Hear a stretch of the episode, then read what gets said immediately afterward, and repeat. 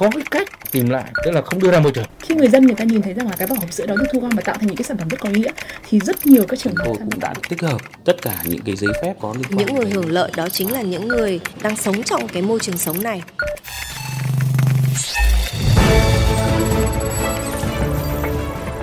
cắt giảm hơn 40% thủ tục hành chính,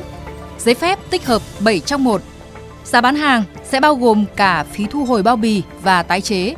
Xả rác bao nhiêu, đóng tiền bấy nhiêu.